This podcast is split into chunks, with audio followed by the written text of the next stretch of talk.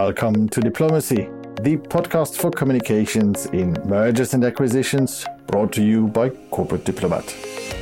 With our guests, we'll discuss how the financial, economic, political, and social context can actually impact the value created by a transaction. My name is Louis de Charlemagne, and I will be your host. Serge Krancenblum, welcome to Diplomacy and thank you for joining us today. Thank you, Louis, for having me today. Serge, you're the co founder and group executive chairman of IQ EQ, and you would have to tell us uh, something about those guys. And throughout your career, you have always been involved in the financial sector as an entrepreneur, as an investor, and as an advisor to institutional or entrepreneurial families.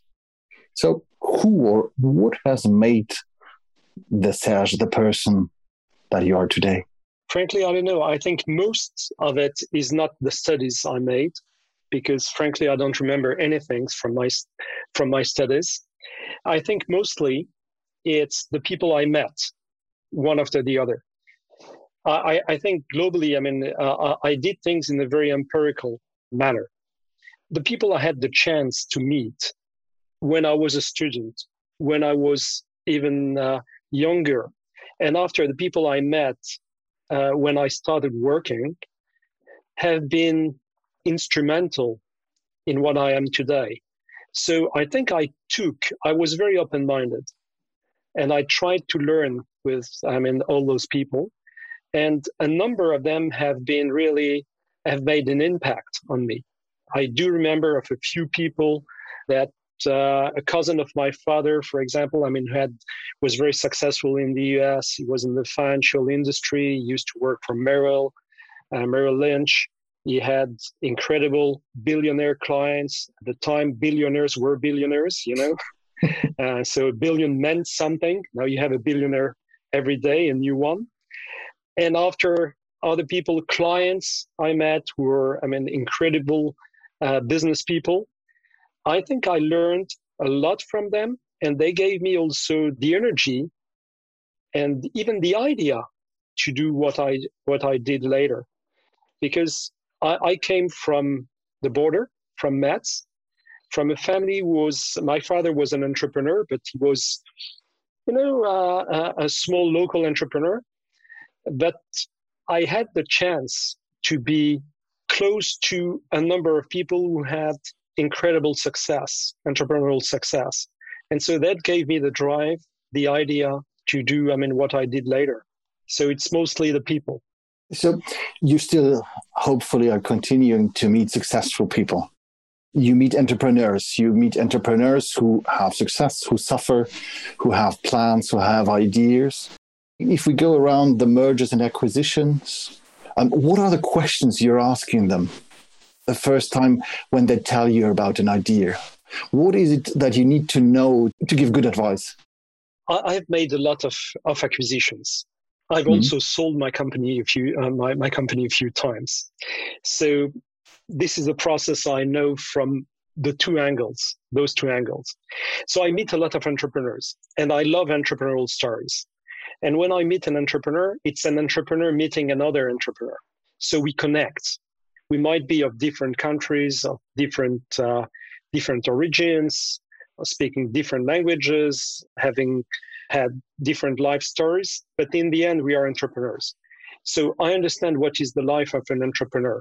An entrepreneur is very often is is lonely because you need to take decisions, you know, uh, yourself when you're an entrepreneur, except when you have partners. And I had the chance in my professional life to have had you know, one partner when I started as an entrepreneur.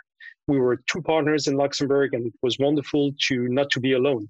But a lot of those entrepreneurs are very lonely, and they need to take difficult decisions, dangerous decisions, and very often they can take advice, but in the end, they take the decision. So I know what it is. And so we can connect with, with that. And I love to be with entrepreneurs. So the, the success, for example, of what we have been doing at IQEQ was to be to make sure that every entrepreneur joining the party, joining the group, would have a real entrepreneurial role for the future.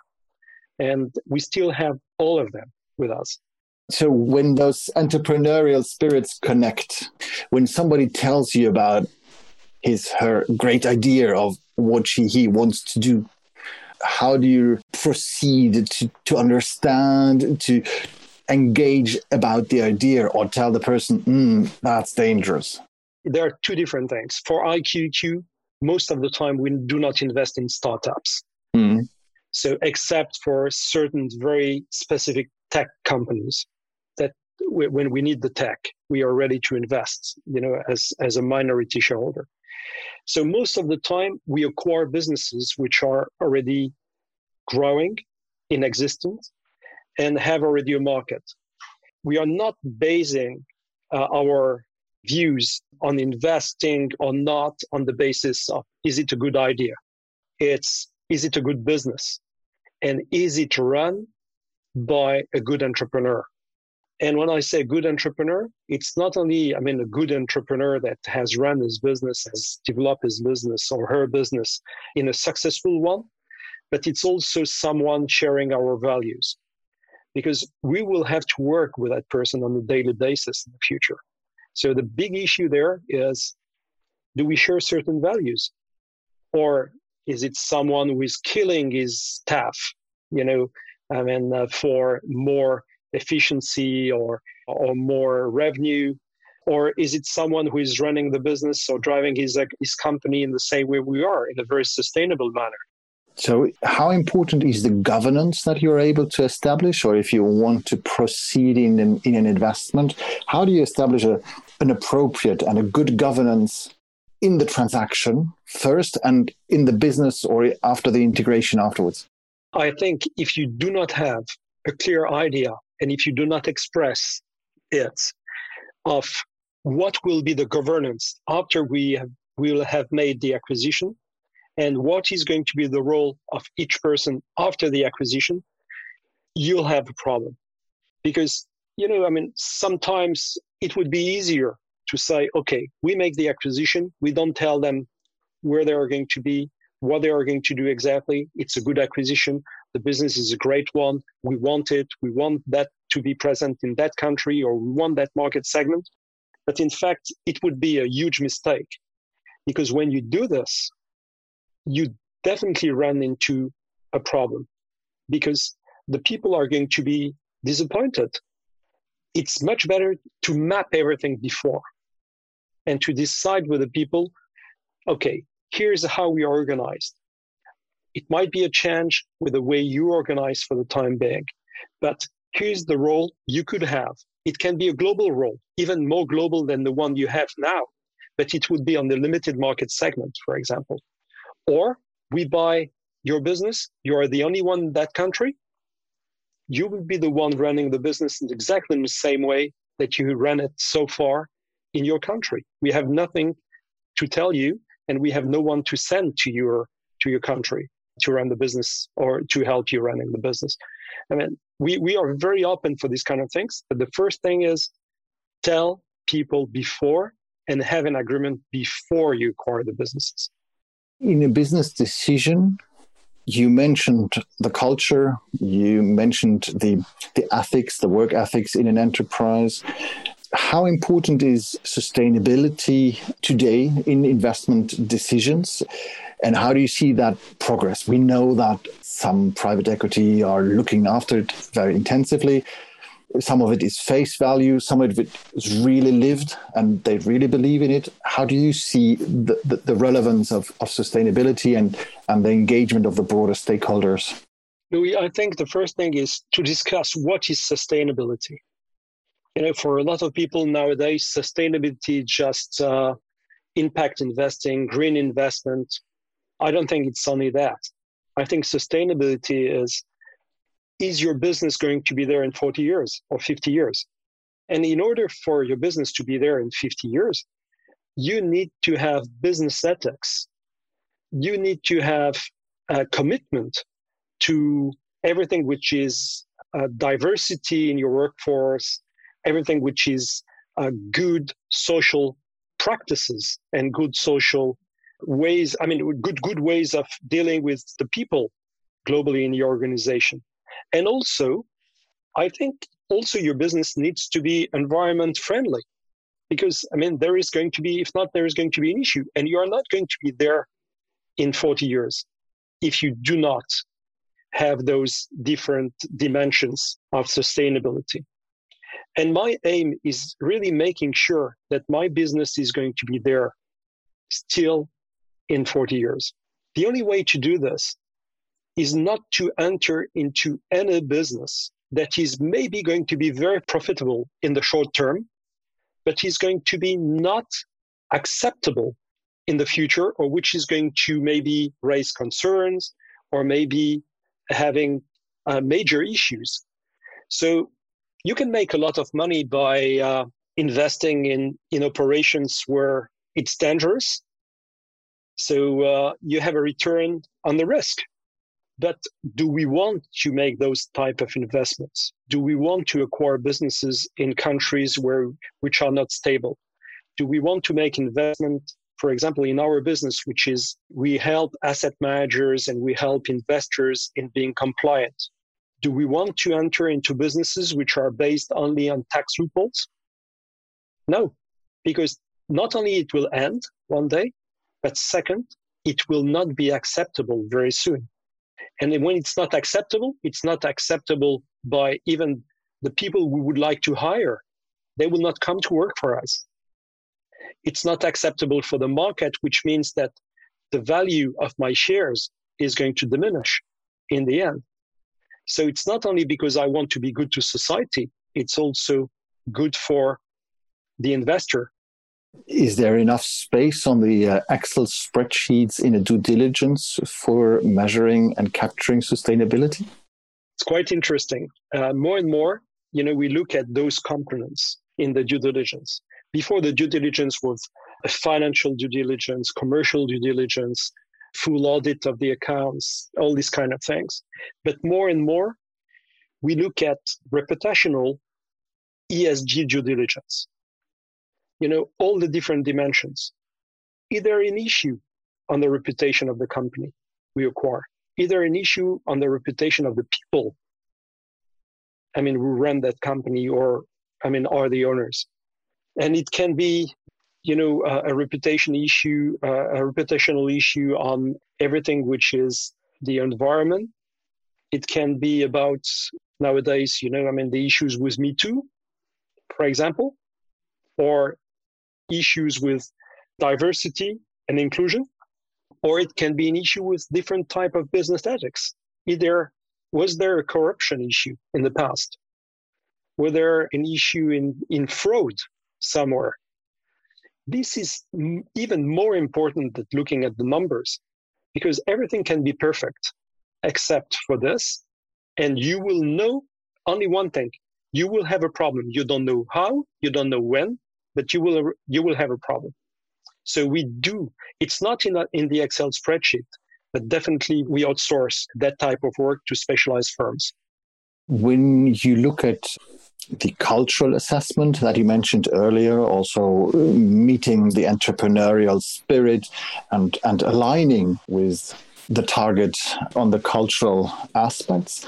How far do you go in assessing the culture in advance? Is that, as a lot of us do, just because it's a, a stomach thing, we know it works or we don't feel it works? Or how far do you go into into actually uh, trying to put this into, let's say, a spreadsheet? Louis, I, I think we, we need to be cognizant that there are different cultures at different companies. And it's it's not true when the people tell you, I mean, we share the same culture. It might happen, but frankly, it happens rarely. Because company cultures are defined by different things. First of all, by by the top, you know, by the head, but also by the country, the mentality in the country and the culture. And it might be very different. It might be very different. So it's, I, I think more important is to discuss values to make sure that we share the same values. because it's broader and it's more fundamental. After, you have to accept that there are different cultures. And you need to incorporate this in your group culture. But you should not be too strict about it, because if not, it would never work, especially when you become a global group. You mentioned the aspect of, of values, uh, reputation that goes into brand and brand equity. You have rebranded your own business as well. How do you build and, and measure brand value or brand equity? We had a lot of discussions about branding, as you can imagine, at the time we, we rebranded. In fact, what happened was that we, we were a platform where we acquired a number of businesses and we decided to acquire in a very short period of time two businesses that were almost the same size as our size so there, you need to ask yourself, do you just put your name on those businesses? Or do you want the people to feel that all the people that they belong to a new global entity? And we decided for the latter. We decided that it was more important to find a global name for the business than to just, I mean, give our name, even though our name was well known on certain of those markets. So we had no ego. The existing partners within the business, we had no ego about our name, about SGG. It was just a reminiscence of our former name, which was Service Généraux Gestion at the time we acquired the business from Andersen. So we, we decided that we would choose a new name for everyone. And I just had the conversation again with another firm we were discussing a potential merger with. We like our new name, definitely. But if the people think in that specific company, on that specific market, that they need to keep their name for one or two years, it's not a big issue. We, we can cope with that in certain countries. Because I mean, the most important is not to hinder by any way the growth, and we don't want to lose people or clients when we make an acquisition. So the value of the brand, the IQEQ brand, I think is, I think our marketing team has done a great job because in a few years now, they have been able to raise the value of the brand in many countries. And it was a creation, a full creation. I think the good thing is there is a meaning behind the name. There is a purpose and there is a meaning.